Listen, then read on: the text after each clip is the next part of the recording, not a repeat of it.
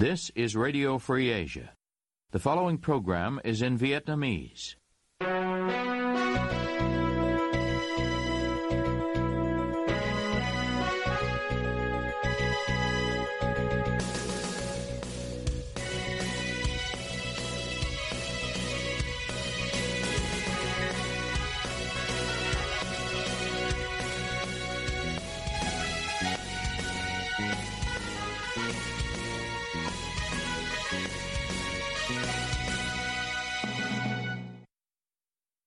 Đây là đài Á Châu Tự Do, phát đi từ thủ đô Washington, D.C., Hoa Kỳ. Toàn ban Việt ngữ cùng Diễm Thi kính chào quý thính giả.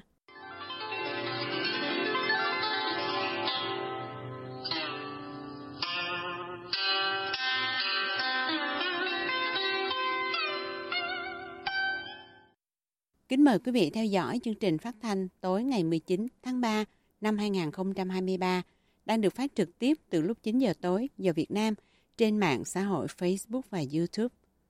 Mở đầu cho chương trình phát thanh hôm nay, thưa quý vị, nhân một năm chiến tranh Ukraine bùng nổ, Mai Trần phỏng vấn tiến sĩ Kelly Grieco, chuyên gia cao cấp của chương trình Đại Chiến lược Tái thiết của Hoa Kỳ về các bài học quân sự của cuộc chiến Ukraine cho các nước Đông Á, Đông Nam Á và Việt Nam trong bối cảnh nền quân sự thế giới đang thay đổi nhanh chóng. Mời quý vị cùng nghe. Hôm 15 tháng 2 năm 2023, Trung tâm Stimson tổ chức hội thảo bài học về Ukraine cho vùng biển Đông Á. Bà là một trong những diễn giả chính của hội thảo. Xin bà cho biết, theo các học giả, những bài học quan trọng sau một năm chiến tranh ở Ukraine là gì? I think there are a number of lessons from the Ukraine war. Tôi nghĩ rằng có một số bài học từ cuộc chiến Ukraine. Và tất nhiên, khi chúng ta thử áp dụng những bài học này vào Đông Á hay Đông Nam Á, chúng ta phải cẩn thận khi làm điều đó Chúng ta phải hiểu là đặc điểm địa lý của mỗi vùng là rất khác nhau, và do đó các kịch bản chiến lược và hành động cũng phải khác nhau.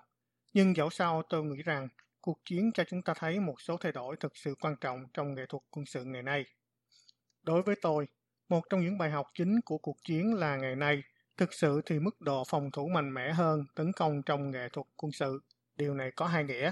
Một là đó là tin xấu, theo cái nghĩa là việc giành ưu thế trên không sẽ khó khăn hơn nhiều trong các cuộc chiến tranh trong tương lai. Chẳng hạn Hoa Kỳ thường thích chiếm ưu thế trên không. Họ thích sử dụng bầu trời mà không bị đối phương can thiệp đáng kể vào các hoạt động tác chiến của mình. Nhưng rồi đây, Hoa Kỳ sẽ khó giành được ưu thế trên không và các lực lượng không quân khác trong các tình huống tương lai. Và do đó, tôi nghĩ rằng điều đó sẽ đòi hỏi một sự điều chỉnh đối với nghệ thuật tác chiến trên không của Mỹ. Tuy nhiên, Tin tốt là khi chúng ta xem xét tình hình ở Đông Á, ta thấy Hoa Kỳ, các đồng minh và đối tác của họ đang ở thế phòng thủ chiến lược. Họ đang cố gắng duy trì hiện trạng.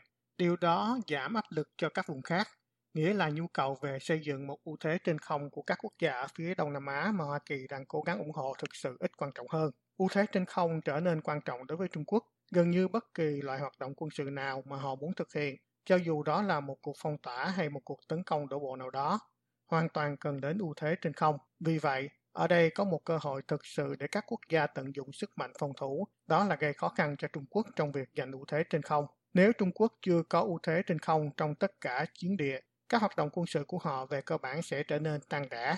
Bạn biết đấy, cực kỳ khó có cơ hội chiến thắng. Vâng, bà nói về tầm quan trọng của ưu thế trên không khi nhìn lại cuộc chiến Ukraine. Chúng ta thấy rằng trong chiến tranh Ukraine, lực lượng không quân Nga bị vô hiệu hóa, dù không tuyệt đối nhưng về cơ bản là như vậy. Điều này ảnh hưởng như thế nào đến kết quả của cuộc chiến như chúng ta đã thấy?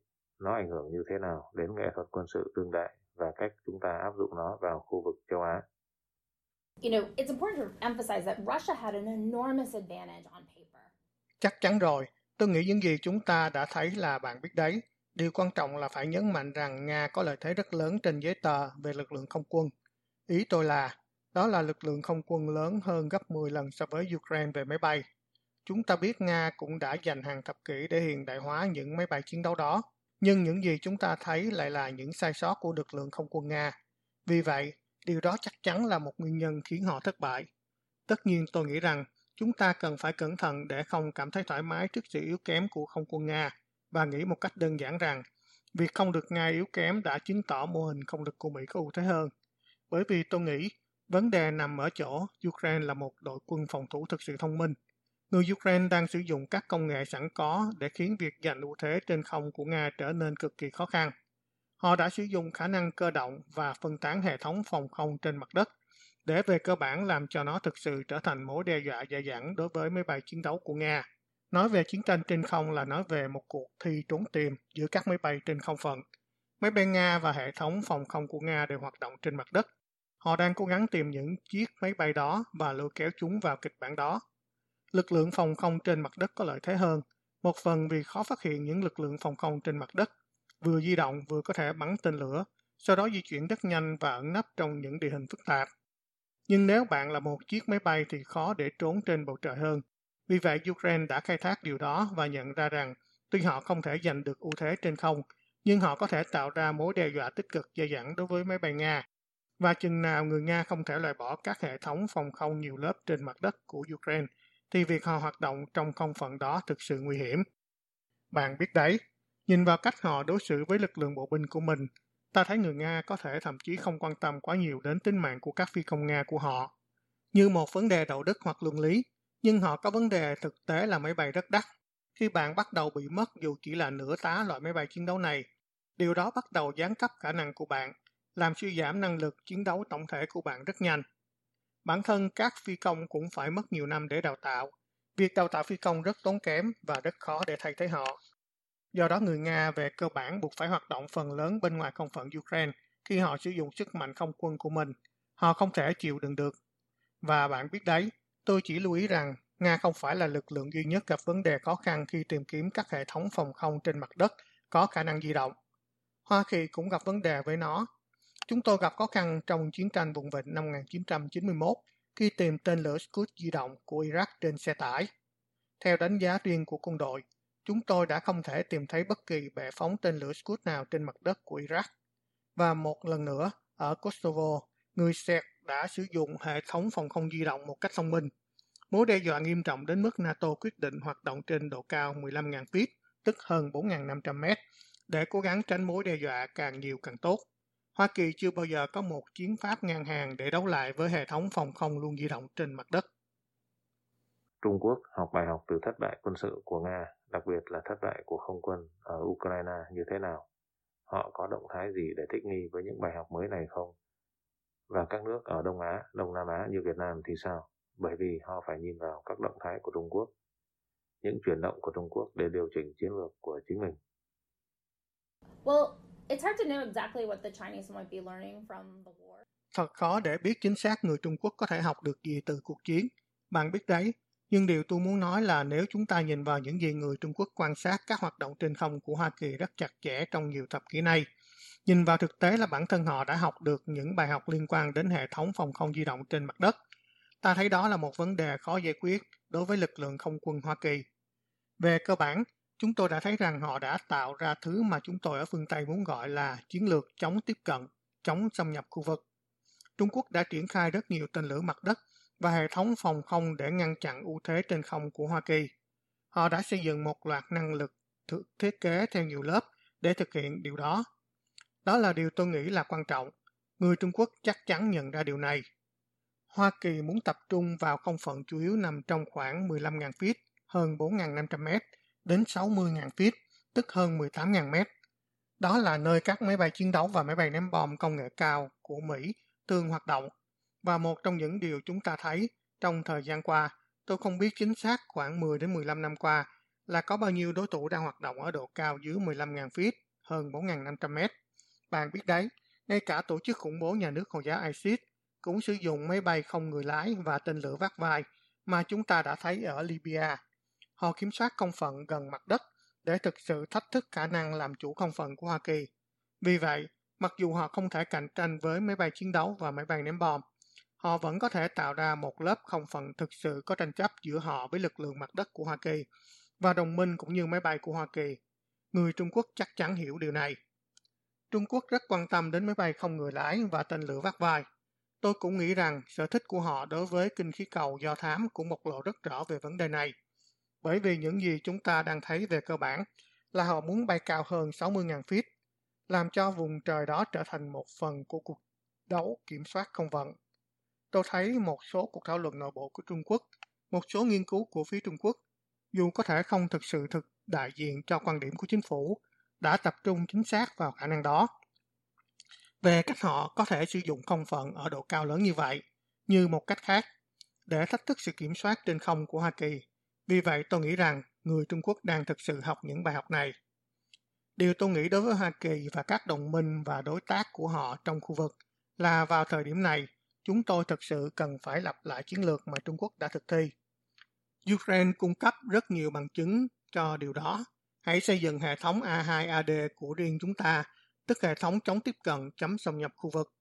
Sắp xếp lực lượng và bố trí ngay sau lưng Trung Quốc trên cùng địa bàn. Ở đây đối với các nước trong khu vực Đông Nam Á như Việt Nam, việc làm chủ được tất cả các công nghệ đó là một điều khó khăn.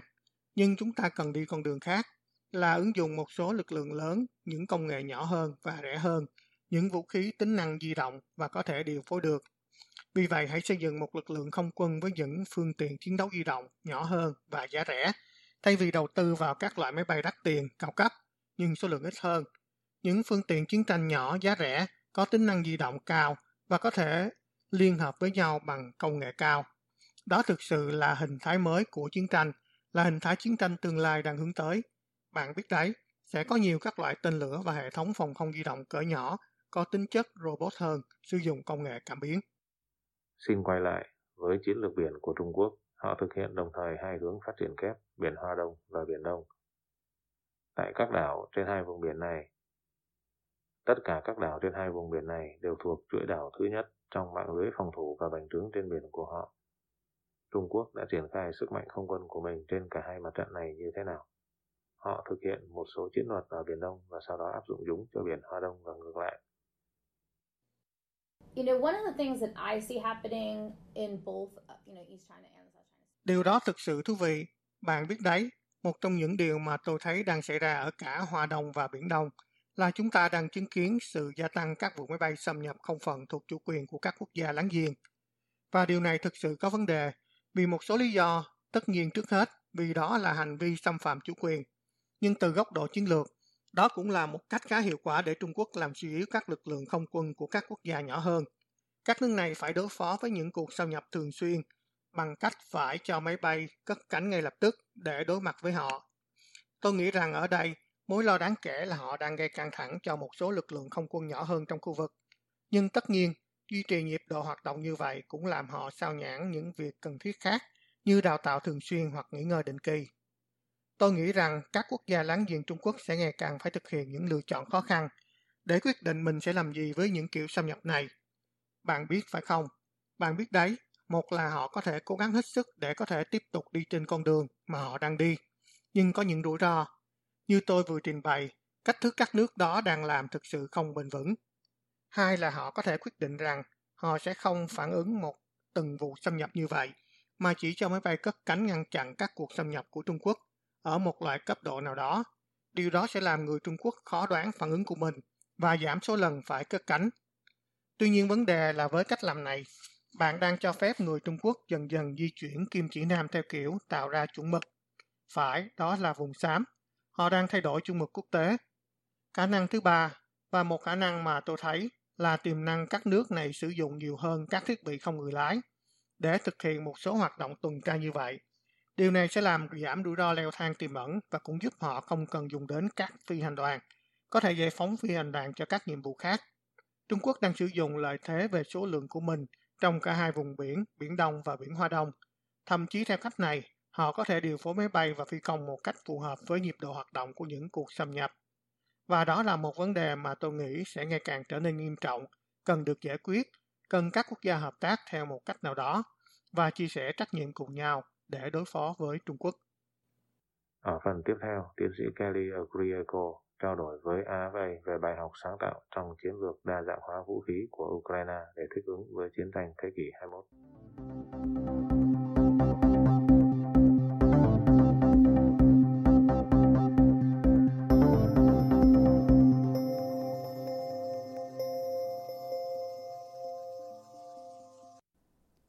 Quý thính giả đang nghe chương trình phát thanh của Đài Á Châu Tự Do.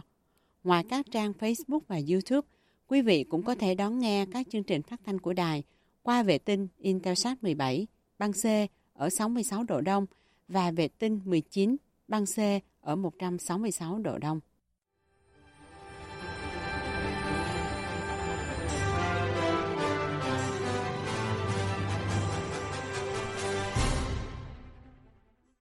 Tiếp nối chương trình hôm nay, thưa quý thính giả, việc đổi tên đường tại thành phố Hồ Chí Minh bị cho là quá phiền hà.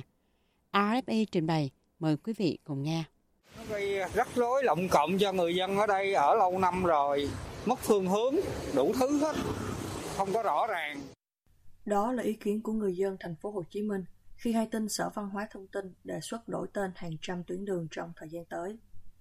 Theo Sở Văn hóa Thông tin, thành phố Hồ Chí Minh hiện có 311 đường trùng với 132 tên. 38 tên đường đặt không chính xác nhân vật lịch sử hoặc địa danh. 21 tên đường không có ý nghĩa về lịch sử văn hóa cần sửa đổi. Một bạn đọc của VN Express cho biết, tôi nghĩ nhân vật lịch sử nào chưa có tên đường thì hãy để dành cho những con đường mới hoặc thay đường tên số trong các khu dân cư.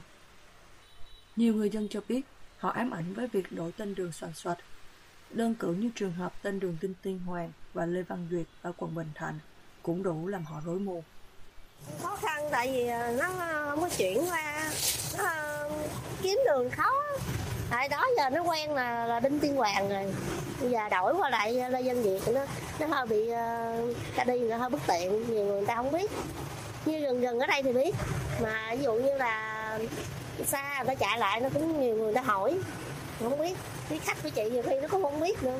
Nói lên dân việt cũng biết nói đinh tiên hoàng cũ rồi biết. Khi làm giấy tờ nó cũng khó. Chẳng hạn để để luôn con đường đó. Người ta đã quen rồi. Quen từ xưa giờ biết là con đường này chỉ là là, là đinh tiên hoàng thôi. Đó giờ tự nhiên có một khúc từ cầu bông mà đi xuống đi tới chợ bà chiểu có một đoạn rồi cái đổi qua nó cũng hơi bị ờ, khó đoạn đường trên á thì á đinh tiên hoàng một chiều. Cái tới đây cái bây giờ vẫn còn đinh tiên hoàng mà lại để bản là lê văn duyệt đó. Rồi người ta người ta ú ớ ú ớ lộng cộng liền. Mỗi lần kiếm địa chỉ khó lắm. Cà mò cà mò không. Do đó, nhiều người cho rằng chính quyền thành phố nếu quyết định đổi tên đường thì nên làm một lần, sau đó đừng đổi tới đổi lui nữa thì chắc phải có thời gian mới thích nghi được. Giống như cái đường à, Đinh Tiên Hoàng nó đổi tên thành cái tên đường khác á, ở bên quận Bình Thạnh á, của nó cũng hơi khó, nên đặt một lần cho người ta dễ, người ta biết đi thôi, chứ giờ đổi qua đổi lại hoài nó cũng khó khăn. Còn nhiều khi người ta cũng rối, coi bản đồ này nọ. Nó thành ra bây giờ nếu mà trả lại tên cũ á, thì thời gian đầu coi như là phải hơi lọt chọt thôi, nhưng mà cái thời gian sau này là coi như là ok thôi. Thì cái phần đổi là cho trách nhiệm của chính quyền thì đó chính quyền lo. Chứ dân thì coi như chỉ ok vậy thôi. Một lần uh, cuối cùng đi chứ đừng có thay đổi tên đường hoài. Người dân người ta cũng bức xúc người ta khó chịu lắm. Tại vì trên cái này thủ tục giấy tờ nó nó hơi rắc rối. Nó vậy cái nào cần điều chỉnh thì nên điều chỉnh còn không thì thôi cứ việc sử dụng để cho dân người ta không có bị rắc rối về vấn đề mặt chính quyền. Làm giấy tờ mà cứ tên đường đổi hoài hoặc là người thân ở nước ngoài ta muốn liên hệ thì cũng hơi khó. Lê Văn Việt, rồi Đinh Tiên Hoàng, tùm lum tùm la. Rồi ờ, người ta muốn kiếm địa chỉ số cũng khó lắm. Phải có cái à, chỉ thị hay à, quyết định nào đổi lại cái tên đường ra làm sao quá cho nó dễ dàng chút xíu. Thứ nhất là một lần dứt khoát. Nhiều chuyên gia tại hội thảo xây dựng WebJust phục vụ công tác quản lý và công bố thông tin hỗ trợ quy hoạch tại thành phố Hồ Chí Minh diễn ra ngày 14 tháng 2 cũng xác nhận rằng Việc đổi tên đường sẽ khổ dân và tốn kém tiền bạc. Tuy nhiên, họ cũng đồng ý đã chỉnh sửa thì lập đề án cho đàng hoàng tử tế, là một lần tới nơi tới chốn, đừng chấp vá, đụng đâu sửa đó.